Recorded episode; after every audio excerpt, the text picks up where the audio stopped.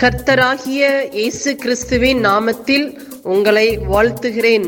Panchkula Bethel IPA சபையின் மூலமாக நடைபெறும் இது தினசரி வேத தியானம்.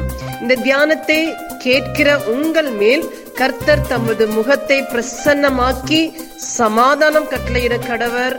காட் பிளஸ் யூ கர்த்தருக்கு ஸ்தோத்திரம் உண்டாவதாக. இன்றைய தலைப்பு எப்படி எழுதின நிருபம் நாலாவது அதிகாரம். இந்த அதிகாரத்தை நம்ம தியானித்தோமானால் ஆனபடினால அவருடைய இலைப்பாறுதலின் பிரவேசத்திற்கு ஏதுவான வாக்குத்தத்தம் நமக்கு உண்டாயிருக்க உங்களில் ஒருவனும் அதை அடையாமல் பின்வாங்கி போனவனாக காணப்படாதபடிக்கு பயந்திருக்க கடவோம் ஏனெனில் சுவிசேஷம் அவர்களுக்கு அறிவிக்கப்பட்டது போல நமக்கும் அறிவிக்கப்பட்டது. கேட்டவர்கள் விசுவாசம் இல்லாத கேட்டபடினா அவர்களுக்கு கேட்ட வசனம் அவர்களுக்கு பிரயோஜனமாக காணப்படவில்லை.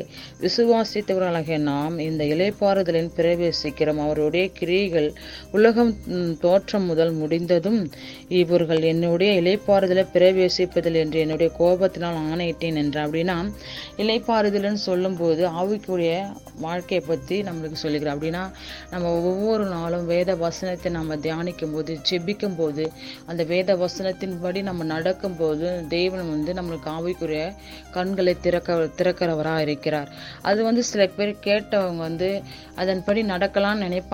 வேணால் இருந்தாலும் உலகமான காரியங்களை அவங்க ஈடுபடும் போது உலகமான காரியம்லாம் அந்த உலகமான அந்த பொன்னாசை இப்படி அவர்கள் ஈடுபடும் போது அந்த வேத வசனத்தினால அவங்க வந்து நடக்க முடியாதுதான் ஆண்டவர் வந்து சொல்கிறார் அவங்களுக்கு வேத வசனத்தின் மூலம் நம்ம சொல்லி அவங்க நடக்காதவங்க வந்து என்னோட கோபத்தினாலே ஆம், என்று ஆண்டவர் சொல்கிறாங்க அப்படியே வந்து இந்த எட்டாவது வசனத்தை நம்ம தியானித்தோம்னா இயேசுவா அவர்களுக்கு இலைப்பாறுதலுக்கு உட்பட்டவனாக கொண்டிருந்தான் பின்பு அவர் வேறொரு நாளை குறித்து சொல்லியிருக்க மாட்டாரே.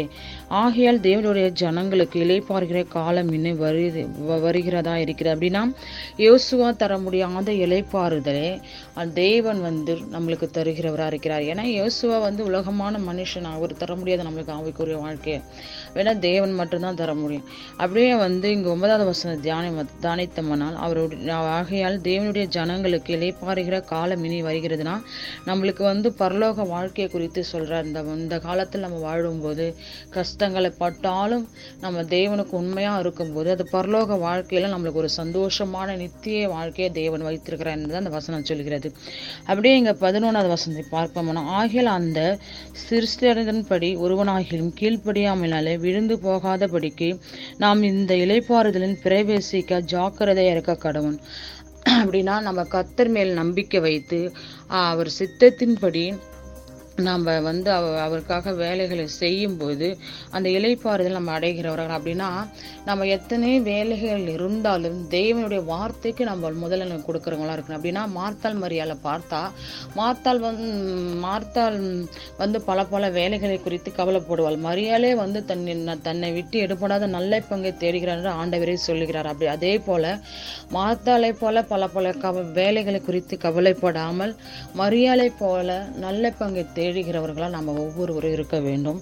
அப்படி இங்கே பன்னெண்டாவது வசனத்தை பார்ப்போமானால் தேவனுடைய வார்த்தையானது ஜீவனும் வல்லமையும் உள்ளதாயும் இருபுறம் கருக்குள்ள எந்த பட்டயத்தினாலும் கருக்காலானதலும் ஆத்துமாவை ஆவியும் கணுக்கால் ஊனையும் பிரிக்கத்தக்க உருவ குத்துகிறதாய் இருதயத்தின் நினைவுகளை யோசனைகளை வகை உறுத்துகிறதாய் இருக்கிறது. அப்படின்னா தேவனுடைய வார்த்தை வந்து நம்மளுக்கு வச்சு ஜீவனும் வல்லமையினாய் இருக்கிறது.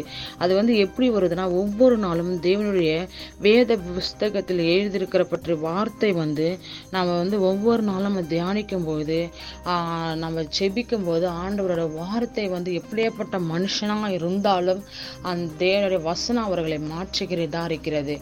நாம் வந்து நம்ம பலத்தினால் மாற முடியாது. தேவனுடைய நம்ம சுய பலத்தினால மாற முடியாது. தேவனுடைய கிருபையின்படி நம்ம ரட்சிக்கப்பட்டோம் தேவனுடைய இரக்கத்தின்படி அவர் பிள்ளைகளால் நம்மளை மாற்றினார்.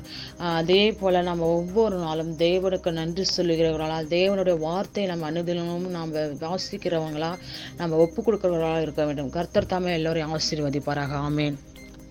நாம் செபிப்போம். பரலோகத்தின் தகப்பனே இந்த ஆசீர்வதிக்கப்பட்ட காலை வேலைக்காக உமக்கு நன்றி சொல்லுகிறோம். இந்த வேத வசனத்தின் மூலமா எங்களோடு கூட பேசினதற்காக நன்றி. இந்த வேத வசனம் எங்கள் வாழ்வில் கிரியை செய்வதாக உம்முடைய நாம மகிமைப்படுவதாக இயேசு கிறிஸ்துவின் நாமத்தில் செபிக்கிறோம். எங்கள் ஜீவனுள்ள நல்ல பிதாவே. ஆமேன்.